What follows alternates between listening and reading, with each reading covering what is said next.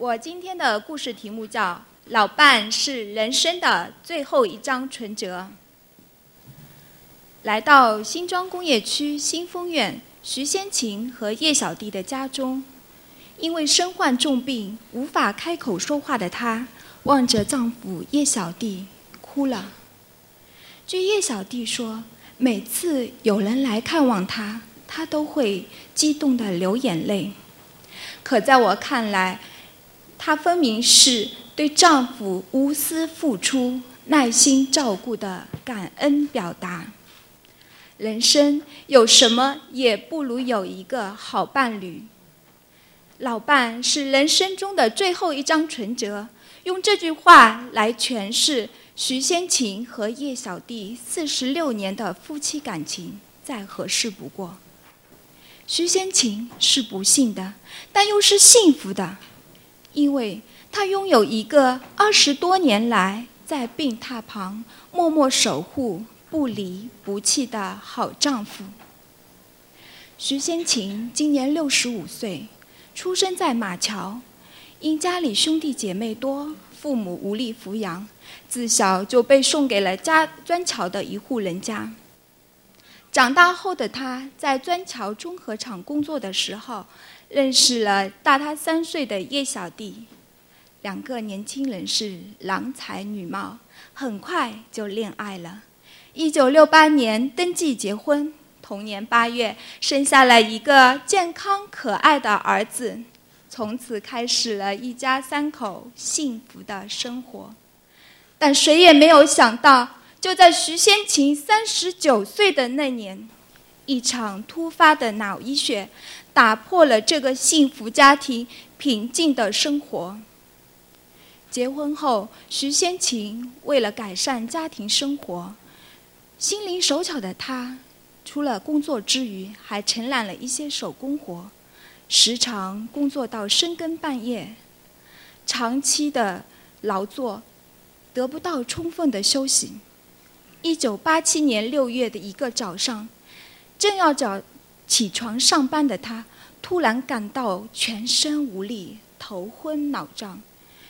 丈夫叶小弟见状，连忙将其送到了医院，经医生诊断为突发性脑溢血。幸好收医及时，经过二十四小时的抢救，徐先琴的命保住了。在住院的五十多天里，丈夫是日夜照顾、细心陪伴。出院后，叶小弟也是到处寻医问药。在长期的中药和针灸的配合治疗下，徐先琴的病得到了有效的控制。但好景不长，二零零五年的八月，徐先琴的脑溢血复发了。这一次更加糟糕的是，除了脑溢血，还伴有糖尿病并发症。病情更加严重了，十一天，整整十一天昏迷不醒，瞳孔放大，死神紧逼。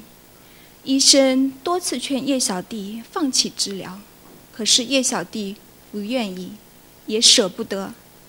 他跪在地上恳求大夫，要一定要不惜一切代价救救他的妻子。